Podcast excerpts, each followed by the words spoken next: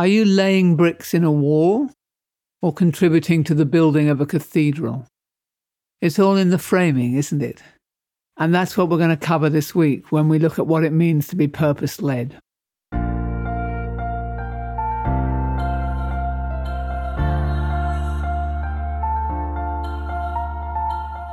This is Walking Your Talk, a personal development podcast about leadership, authenticity, and courage. I'm Carolyn Taylor, and I've spent my life working with leaders in organizations on how to change their culture. But this is much more personal. If you want to be known as someone who walks your talk at work and beyond, then this podcast is for you.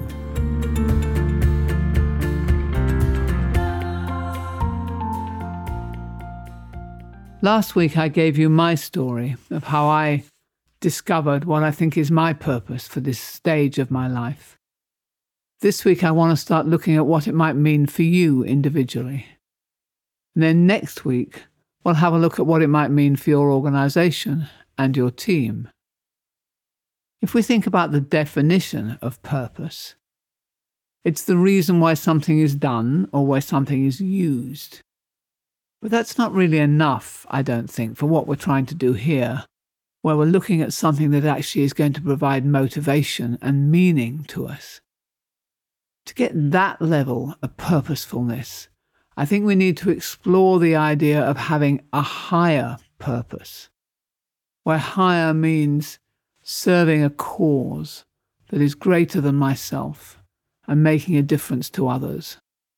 And of course, that is what makes it so deeply personally satisfying.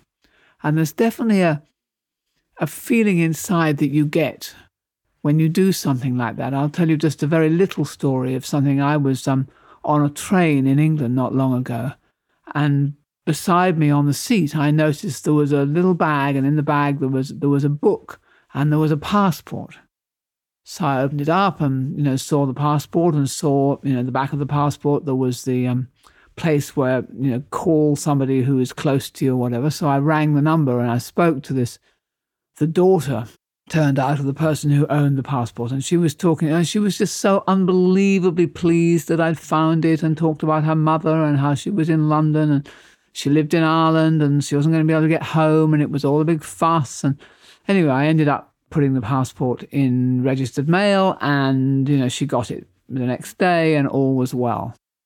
Now, silly little story, but uh, there's a feeling that comes into me when I do things like that it's a kind of a slightly smug, I'm a good person. Doesn't it feel nice to be a good person? I'm so glad I took the effort to make a difference.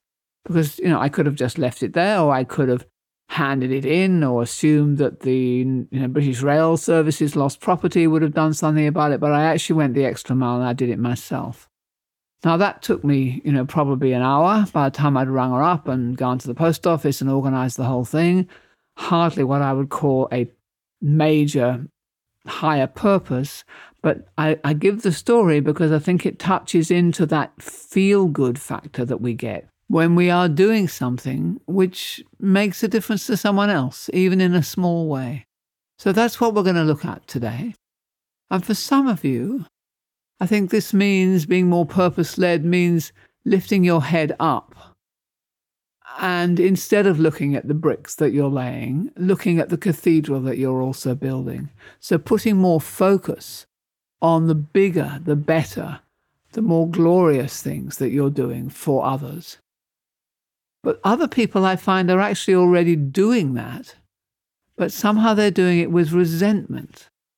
So poor me, you know, I always have to do all this stuff for other people and no one thinks of me and this, that, and the other. So I think for those people, if you feel that maybe that's more you, the shift is one of attitude. It's about how you frame what you do so that the reward comes in the doing and in the graciousness and the generosity of doing it. I found when working with people that the place to start in becoming purpose led is actually to get a purposeful intention for daily life, a small one and later then to get that broader and to start looking at the broader arc of a lifetime purpose that may emerge from that, which I described for myself in the last episode. What if you started your day intending that it had a purpose? And that that purpose, for example, might be make the lives of others better or contribute to the debate. Or if you have a religious bent, bring the spirit of your God into what you did today. Or produce something of excellence. Or give more than you receive. So simple little sayings, the kind of sayings that sometimes you can buy as fridge magnets. But just to take one of those and say, okay, let me make this my purpose. What would you do differently? What would change about how you felt or thought about what you did do? Now, let me tell you, you know, story of my day today calls, meetings, talking to different people. If I go in, when I go into the day with a purpose of, for example, I'm going to give more than I receive, then I listen more. I became more focused on what the other person needed. I was more interested in how I could make their life better than in what I wanted for me. That the flow of my conversations were different. If my purpose, for example, had been to contribute more to the debate, then I would have spoken up more rather than just staying quiet. So, a strong sense of purpose, something that you may keep just quietly within yourself, modifies your behavior and it actually gives you courage. It helps you to overcome your fear, for example, of speaking up, or your tendency to dominate the conversation, or whatever those natural tendencies might be for you. When you have a strong sense of purpose, it's a controlling factor. It helps you to behave differently, but in behaving differently, then to fulfill something that is meaningful in a way that you come out feeling good as well. As you practice living with purpose, you start to discover broader themes for what we could call your contribution. I've worked with people who work in the pharmaceutical industry who describe to me that they see their personal purpose as being to extend and improve the quality of people's lives. And that would be a, a fine purpose for an organization who was in the pharmaceutical industry. But as the individuals who were working there, as they got clearer on that, they actually realized that the purpose was beyond their job and beyond that company that they worked for. It was actually what they wanted to look back on their whole life, knowing that they'd pursued.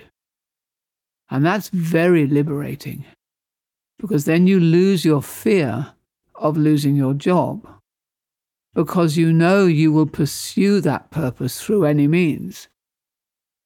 One client I'd worked with a lot had started a foundation to raise funds to help families of people with cancer so they could spend more time together, to travel and to visit the sick person, find them accommodation, and therefore fulfill this idea of extending the quality of life. And she lost her job, actually. And she spent a year just ramping up that charity. And eventually she got another job.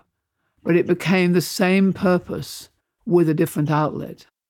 And I've got no doubt now, when I speak to her, that that will be her purpose for her whole life. And she just happens to have various different jobs that's enabled her to do that. So, as you do identify more and more with your purpose and you realize that it can probably be with you for your whole life, I find people tell me that's deeply comforting because it moves me, it moves us away from concepts such as employment and retirement and taking a job or being fired from a job. And it puts me in the driver's seat, which I always like. If you've been listening to this podcast for a while, you know that I love control. So, the exercise for the week is to start with purpose as a daily practice. What is the higher purpose that you want to pursue today? Choose one, even arbitrarily, and see the difference it makes to what you choose to do how you choose to do it, and the way you frame what you're already doing in your mind. Are you putting bricks in a wall or building a cathedral? And then start to look for the patterns. What is the bigger arc, the greater purpose, which I suggested that you did last week as an exercise?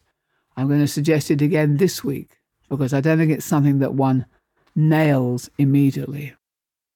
So I look forward to hearing how that goes for you because I think being purpose led is a quietly transforming part of personal growth and one which is hugely fulfilling.